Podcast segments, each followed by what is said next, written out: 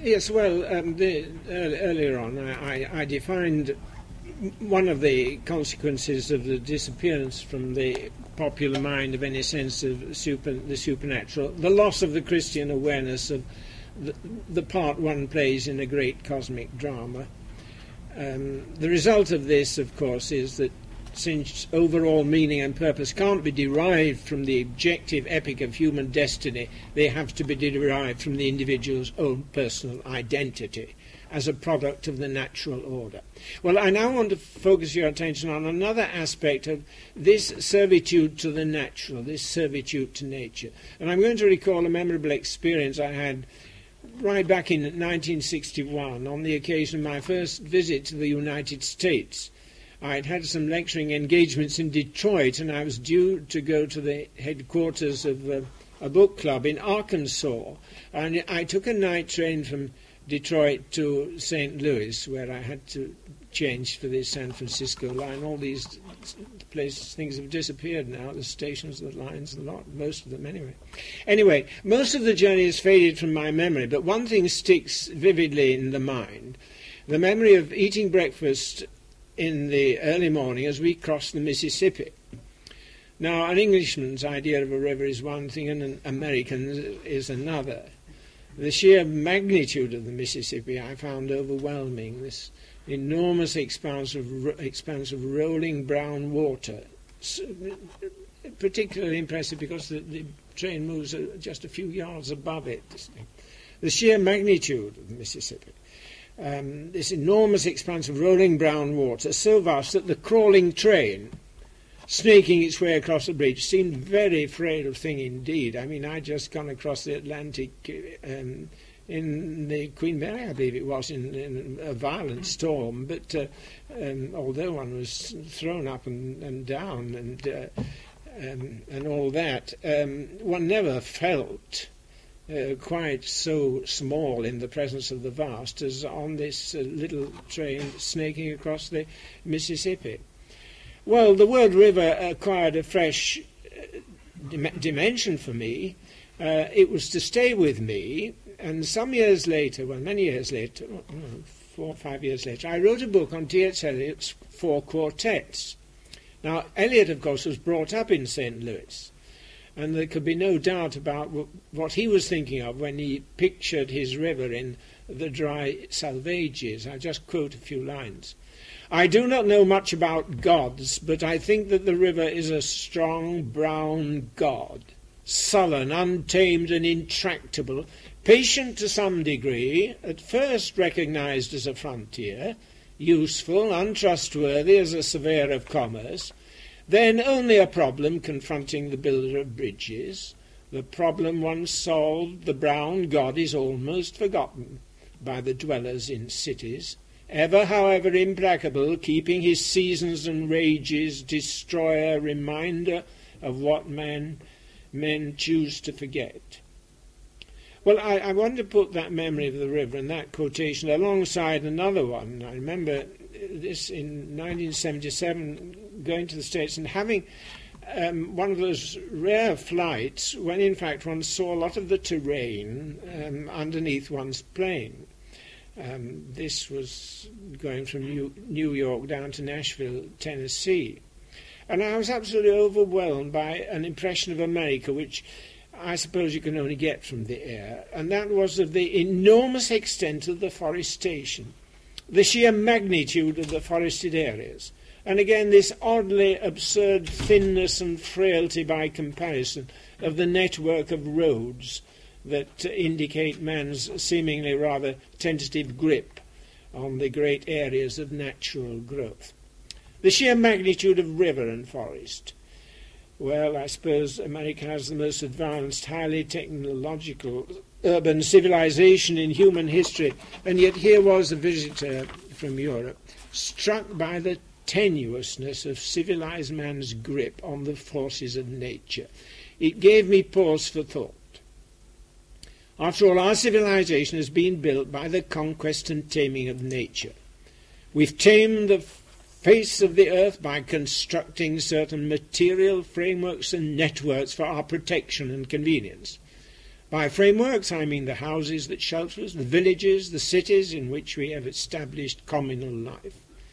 By networks, I mean those systems of connecting pipes and wires for water, gas, sewage disposal, power, telephone, and so on, and those linkages provided by roads and, and airports.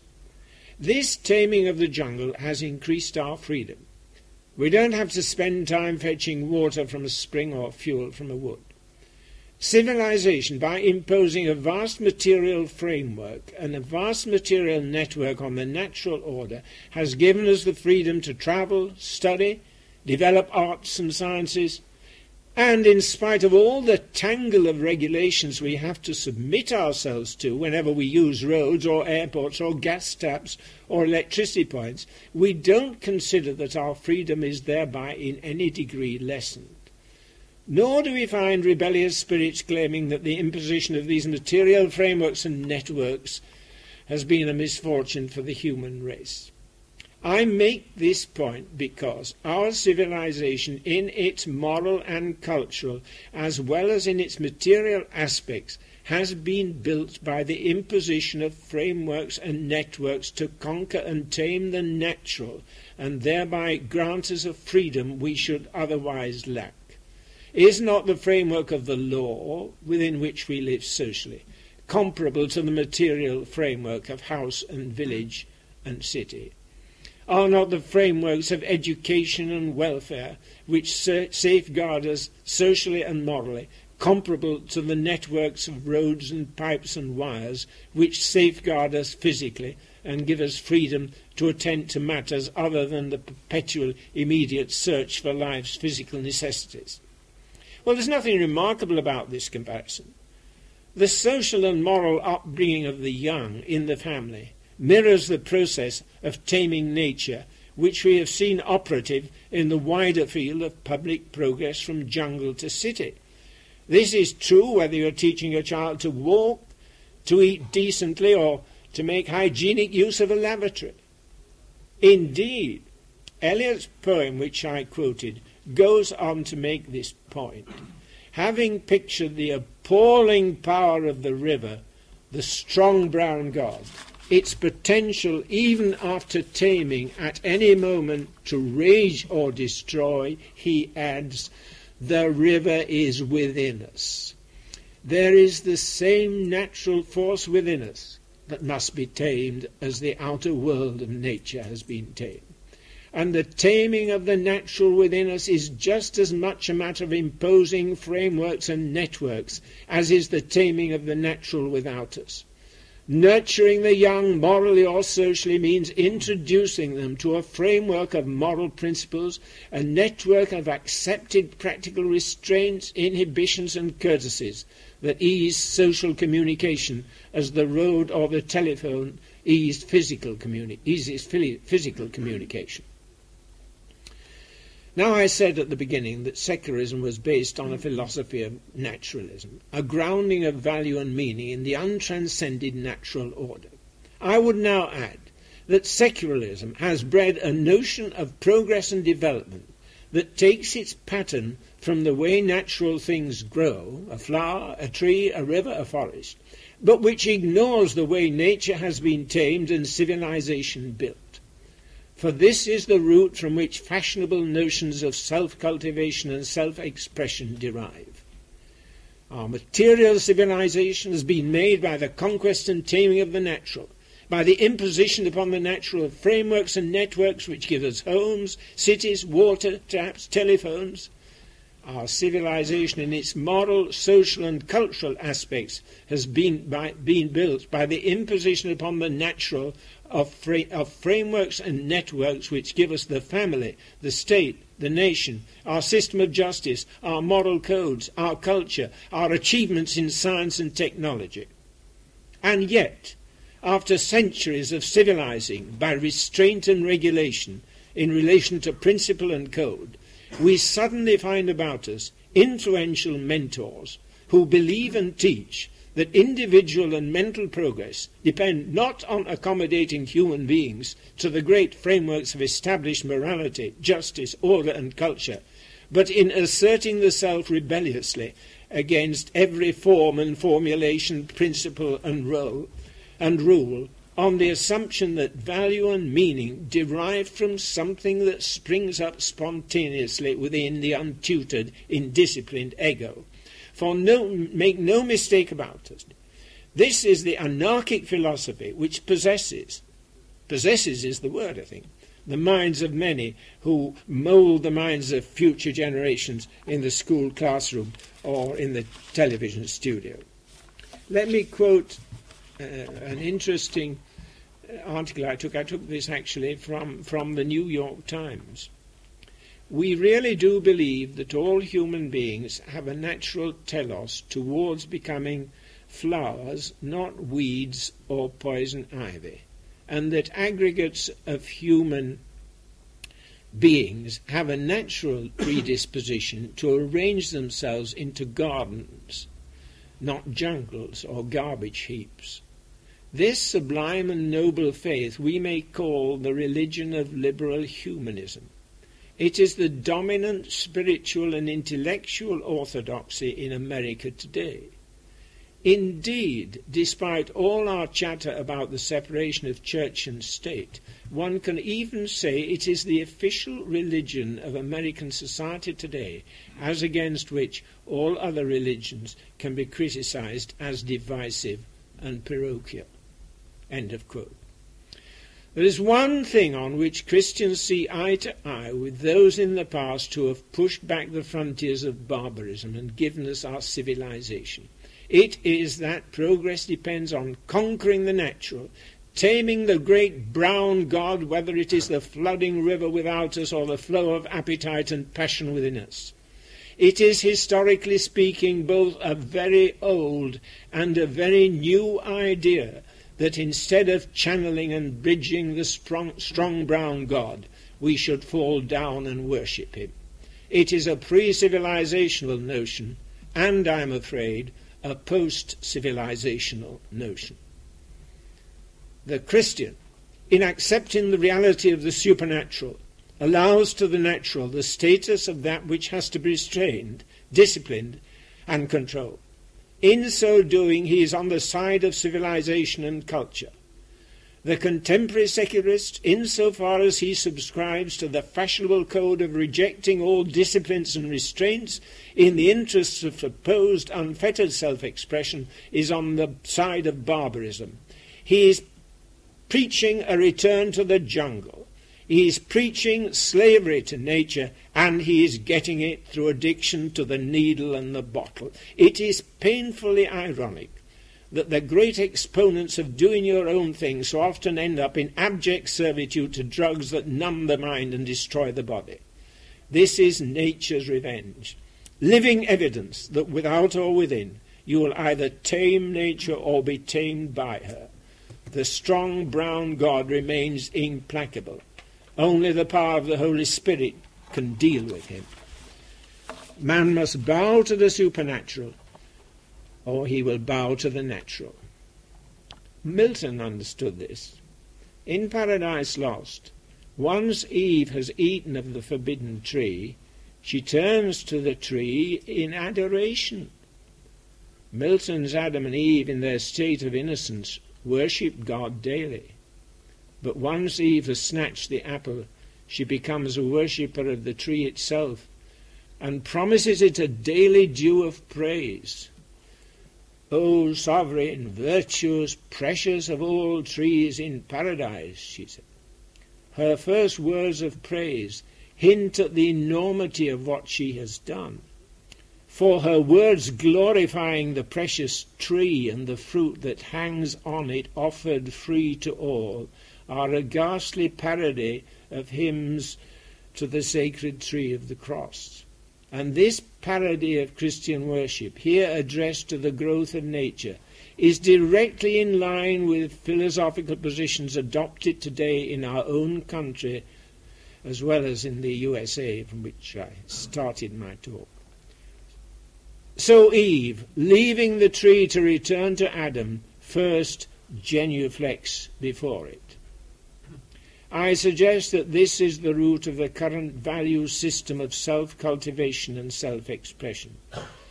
It has been ably analysed by Paul Vitz. Paul Vitz ought to be right over here. He's professor of psychology at New York University, who has, has um, published a series of books. One of them called Psychology um, as Religion, the Cult of Self Worship.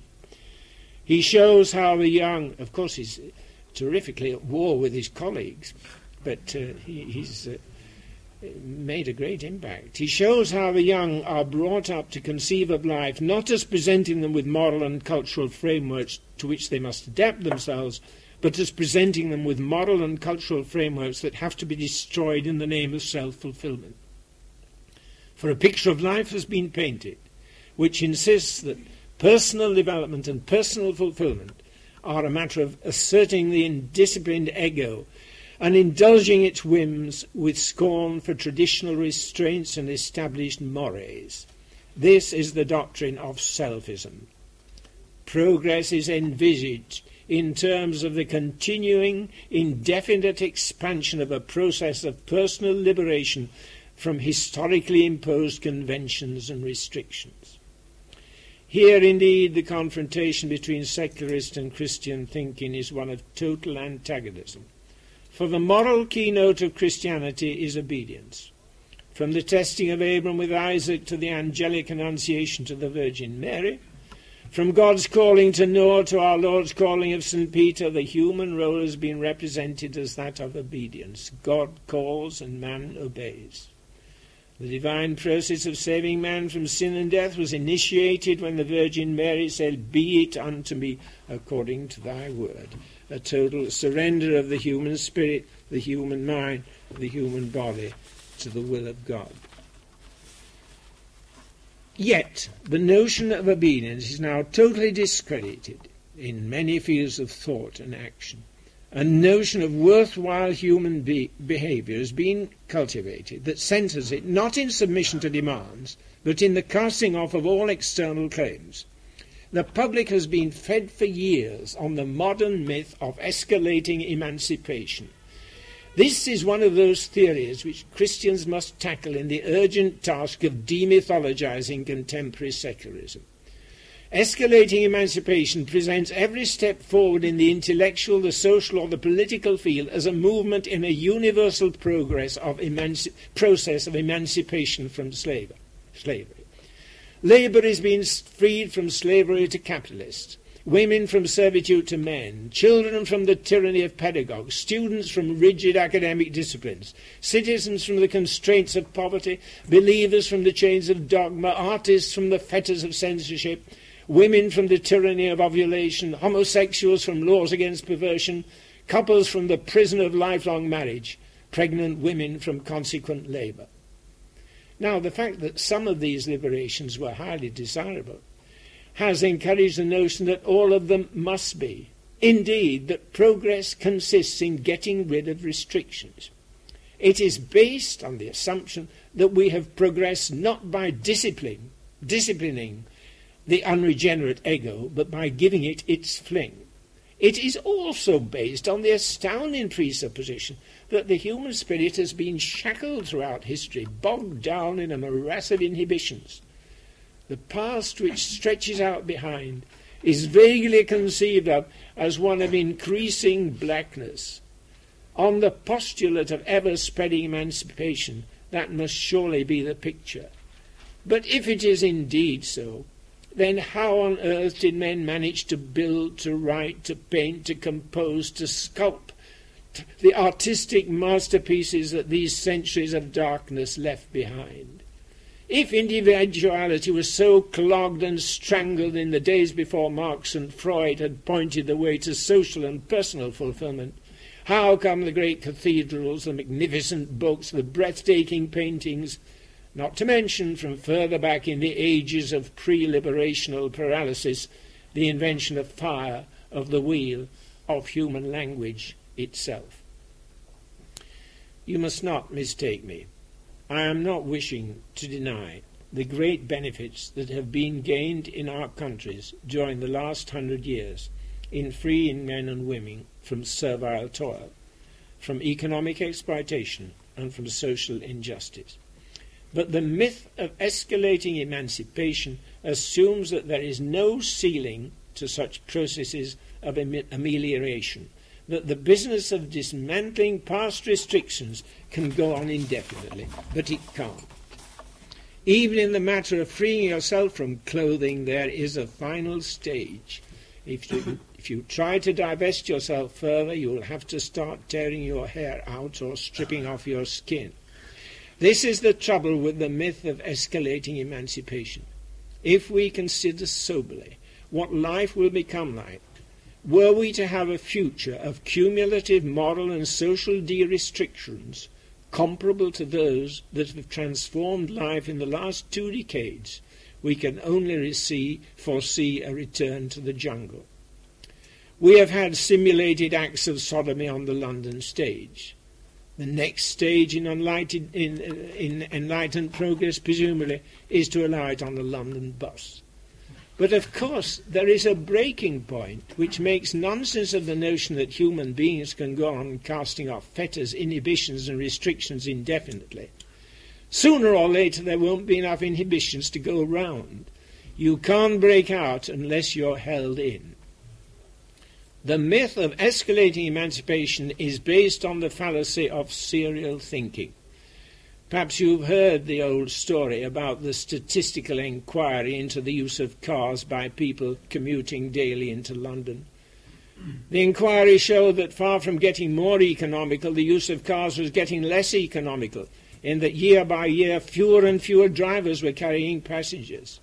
I don't know what the exact figures were, but when this was expressed as a graph, it showed that something like 1.8 people per car had shrunk over so many years to 1.3 people per car. And a wit pointed out that if the present trend continued, in 10 years' time, one in every five cars going into London would have no one in it at all. that's, that's the fallacy of serial thinking. It was illustrated by delightful uh, story of, of C.S. Lewis. Uh, I've forgotten, in one of the books, he uh, told the story of the Irishman who was convinced by a persuasive salesman that the purchase of a new stove would cut his fuel consumption by half. So he ordered two on the assumption.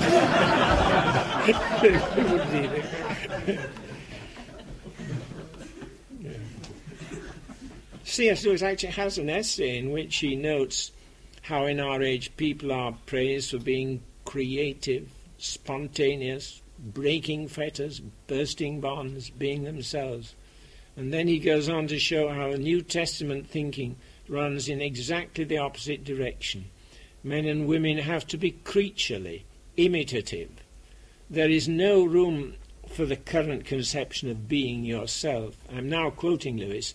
Our whole destiny seems to lie in the opposite direction, in being as little as possible ourselves, in acquiring a fragrance that is not our own but borrowed, in becoming clean mirrors filled with, Im- with the image of a face that is not ours. Well, it's an ironical fact that the noisy exponents of self liberation often end up in servitude to addiction. And I'll draw attention to another irony. It is the fact that the, in, there are circumstances in which the great prophets of defying convention and regulation and acting creatively lay aside their principles. Have you ever watched a great prophet of self liberation when he goes to an airport? Does he say, Watch me, no following the crowd for me, I'm going to do my own thing? Not on your life. He lines up in the queue for tickets as weakly as you, as meekly as you or I. He files obediently through the security checks, responding instantly to probes or questions. He follows directions. He sits patiently in a row in the departure lounge, waiting submissively to be told what to do. Have you ever seen anything more like a Victorian school classroom than an airport departure lounge? Everybody waiting meekly to receive instructions from teacher. Passengers with seats 1 to 20 proceed now to gate A. And the rebellious exponent of doing your own thing consults his ticket as meekly as you or I do to see whether he's yet permitted to file out. Please, teacher, may I go now? Yes, Johnny, you may go now. Be a good boy. Why do we all accept the outmoded disciplines of an author- authoritarian past when we travel by air? Because the safety of our own skins is at stake. This is not a case of possible damage to mind or soul. This is an area where physical well-being is at risk, so we'll put up with all the regulations you choose to impose if they ensure that we can travel in safety. It's nonsense to pretend that in the modern world regulation, discipline and obedience to authority are outmoded. Ask people who work in air traffic control or space travel control or in a hospital, hospital operating theatre about that.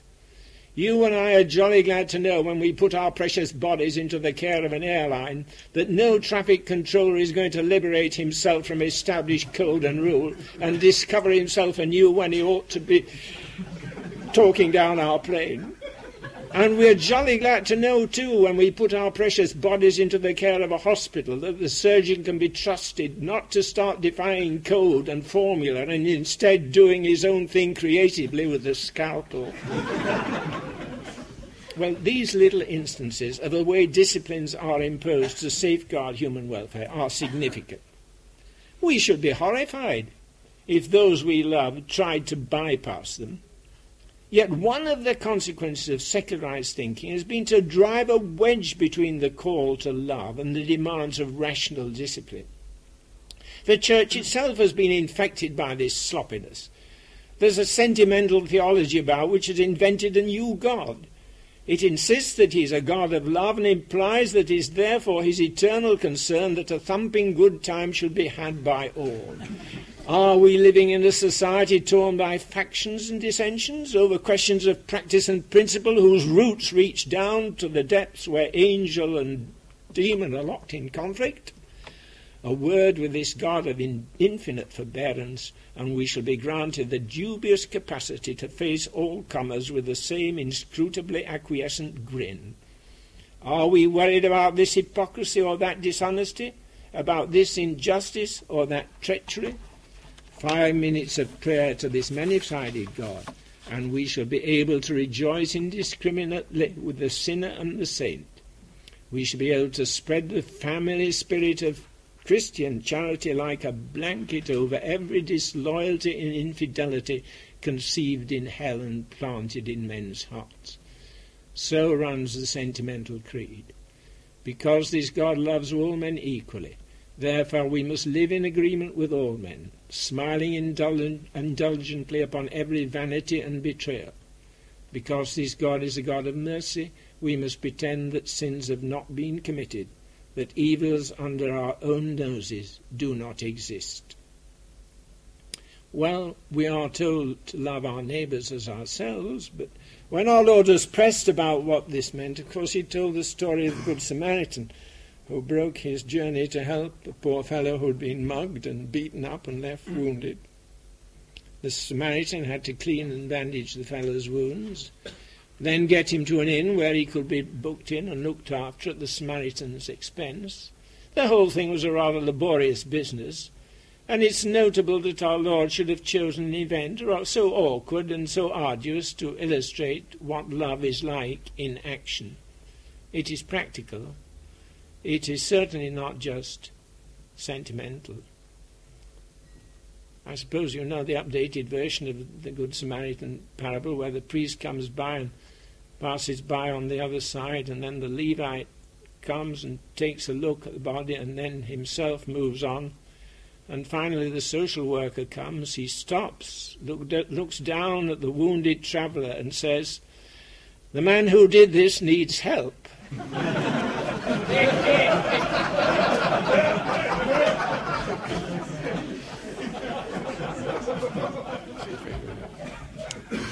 Studio the boat, isn't it? Love of our fellows requires us to answer their urgent needs. Love cannot therefore be walled off from the area where restraints, disciplines, and duties obtain. When a man is suffering from cancer, the love that he needs is the love that takes a knife to his inside. When a man is suffering from gangrene, the love that he needs is the love that saws off his foot. Sentiment would be out of place in the operating theatre. It is a place of disinfected atmosphere, gloved hands, masked faces, suppressed feelings, terse commands, disciplined obedience. A place where brains concentrate and hands work hard. But it is the only place where human love can answer the needs of many a suffering invalid. And the more we love our near ones, the firmer we shall be in insisting that they submit themselves to the regimens and disciplines, and if necessary, even surgery, which medical expertise advises. It's illuminating to ponder the operation of love in the care of our bodies. So often it involves treatments we are loath to undergo. Who wants to have a piece cut out of his inside? Who wants to be forbidden this or that tasty food or, or drink? Who wants to lie all night on a board instead of a sinking mattress? Yet these may be the impositions of true love. Think what uh, truly loving wives have been saying to their husbands in numberless homes this very day. No, you can't have bacon and eggs for breakfast. They're as no good for you at all with your heart condition. Remember what the doctor said. No, no, no, you can't have a drink. I've been firmly instructed to forbid it. In fact, I've thrown the last bottle away. No, no, you mustn't eat that chocolate. Your sugar intake today has been too high already. No, no, no, no, in the name of love. What is this? Surely it belongs to a past age, an age of outmoded moral dogmatism and authoritarianism. Someone sent me a survey of some recent Christian books of sex education. Actually, they were from America. They mayn't be as bad over here. Many of them supposed to be specifically Christian. And the one thing they seem to be all agreed about is that love can never say no. Love could never be so crude. We have no right, it appears, to tell the next generation, don't do that, it isn't good for you if they feel inclined to experiment with premature sex play, intercourse, homosexual practices, and so on, it appears that we must tra- restrain any urge to speak of a difference between good and evil. I quote from a supposedly Christian book quote, The important thing about petting is to be honest and responsible. Quote, is it honest? Anyway, how do you cuddle and kiss dishonestly? Do you squeeze her waist with the left hand, squash your face against hers, keep one eye half open to ensure that hers are closed, and swing round your right hand to rifle her handbag? Honest? This, this is honest. I am saying, I am saying that it is utterly dishonest to use the word honest in a context where it cannot apply, simply for the purpose of getting the nice feelings that go with the word honest. If someone asked my advice about a business deal and I said the important thing was to be honest over it, that would be fair enough. Such a deal could be honest or dishonest. But if someone asked my advice about how many steaks he ought to eat, it would be evasive of me to reply that he should eat as many as he felt like, provided he ate them honestly. Honesty is not at issue. Lying, lying is one thing, and gluttony is another thing. Eating steak, steaks till you burst will be disastrous even if a falsehood never passes your lips. Yet I find an awful lot of nonsense talked about honesty in sexual relationship, where honest people will talk about chastity or purity. And the word responsible, you see, honesty and responsibility, is used just with the same sort of vagueness. Here's more advice from a supposedly Christian book.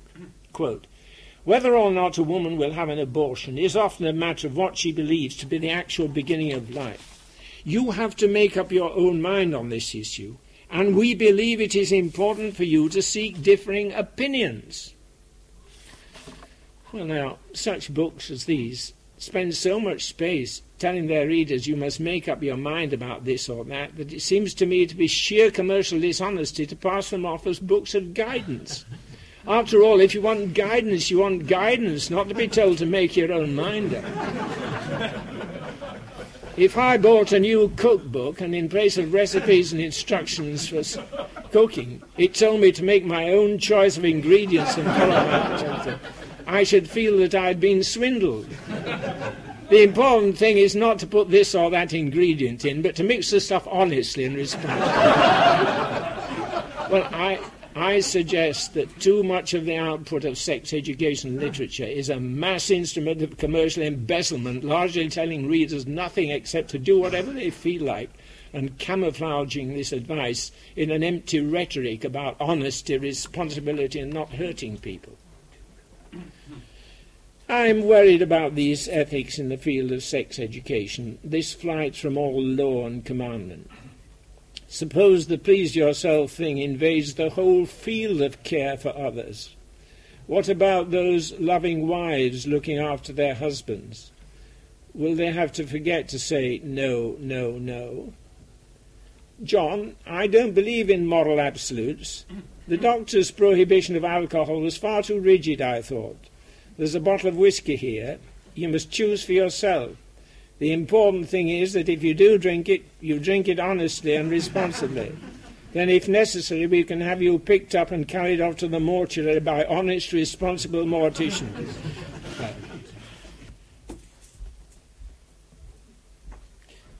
there is a diabolical conspiracy at work in the Western world. Its aim is to decompose the fabric of morality and civilization.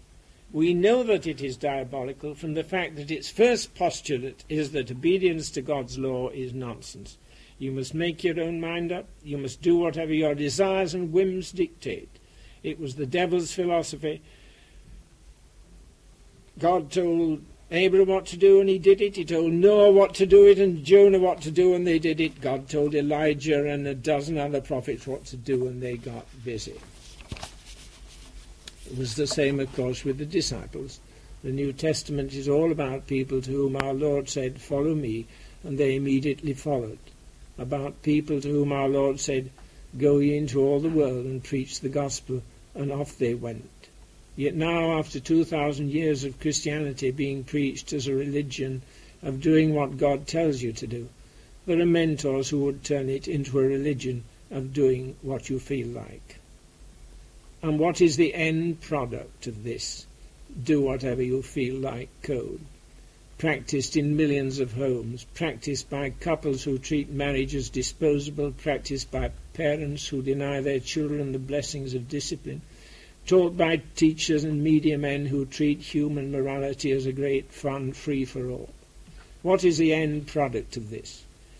Well, I had years of experience myself of college students and had my fair share of listening to the troubles of damaged, neurotic young people unsure of themselves, on the edge of despair, paralyzed by inability to work or make friends. And in nine cases out of ten, perhaps in 99 cases out of 100, there was a broken home in the background. Someone, father or mother or both, had decided that the marriage had failed, had broken out of the supposed bondage, opted for self-fulfillment in a new partnership. They had made their own choice and done it in the name of love. And sometimes I went home in the evening after an encounter with some miserably burdened young man or woman, and then I picked up a journal, a Christian journal, in which some cleric or do-gooder was telling Christians that it's time to loosen all the old rigidities of marriage and the family, and to cast a compassionate eye on the prisoners of such rigidities, calling for this in the name of love in order that further generations of worry-racked youngsters could be spawned in the name of love. Meanwhile, it's interesting, isn't it, that while we get rid of disciplines in that field, we, we acquire them in other. I mean, the wearing of seatbelts in a car, of course, is now compulsory. I mean, whether you kill an unborn child is a matter of free choice, but not whether you strap yourself into your car. Um, well, the most desperate need of Christianity today is that current re- secularism should be demythologized. For its myths hold in captivity those we will bring into the church, and they have infected thinking even within the church itself. Anyone with any historical sense must surely be rather uneasy to reflect that somewhere between 1950 and the, and the present day, moral codes accepted in Christendom by the informed and the wise for centuries were suddenly discovered to be erroneous. I'm thinking of the ethics affecting sex relationships, marriage, perversion, abortion, and so on.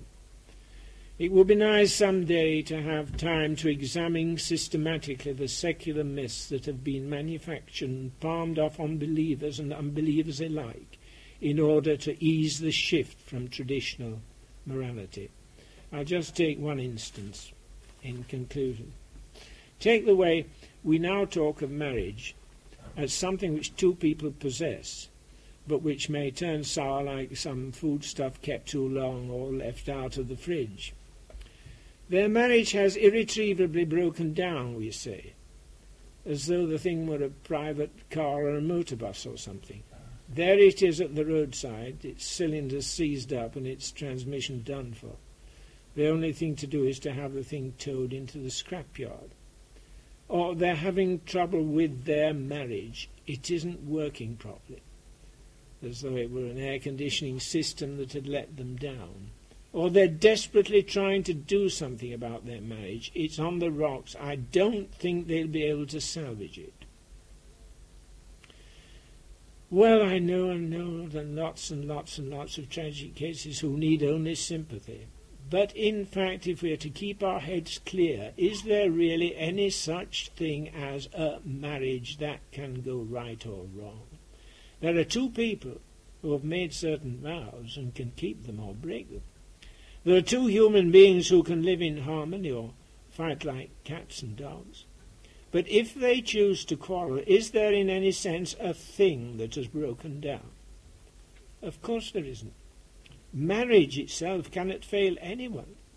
Men and women can fail to live up to it as they can fail in dozens of other ways. But failure is their failure. Suppose a Christian was beginning to lapse from his Christian duties and to have doubts about the faith. Would he say, I'm having a bit of trouble with my baptism. It isn't working as it should. I think I'll have to swap it for another model notice what the effect is of pretending that there is this rather unmanageable thing, marriage. We picture two innocent people feverishly trying to do something to preserve and protect a common possession that is getting out of hand. Something like a pet dog that has turned unruly and started to snap. In this way, we mentally shift responsibility from the shoulders of free human beings. Both parties may wring their hands over a misfortune that has descended upon them through no fault of their own. All that care we lavished on our marriage, and look how it has let us down. What a sad thing for both of us. Goodbye, better luck next time. When marriage is not like that, men and women are not like that, love is not like that. But notice, this is the point I wanted to end, but notice how in this little example of how we now talk of marriage, the, regular, the rhetoric of secular permissiveness is all about being yourself, making your own choices and doing your own thing, your own thing, while the practical application of permissiveness is to shift responsibility from human beings, not onto other human beings, but onto imaginary things like marriage. This is the abdication of human freedom and responsibility, grotesque in its thoroughness. In this seemingly rather trivial matter, the way we use words in a familiar series of expressions, well, it provides an excellent little example of the way our thinking is secularized stage by stage. Shifting personal responsibility from men and women is a crucial process in de-Christianizing our society. With all the talk of choice, men and women are virtually deprived of choice and made the victims of chance. Lucky men and women stumble into a happy, durable relationship, while unlucky ones come away from the same market with a thing which at first sight looks just as sound, but turns out on close acquaintance to be a dud model that wouldn't last even the most noble pair a 12 month. You see what the message of this is. The secularist pseudo morality, which claims to be freeing, liberating us, is in fact enslaving us. And of course, there is only one power which can deliver us from the bondage of permissiveness. You know what that power is.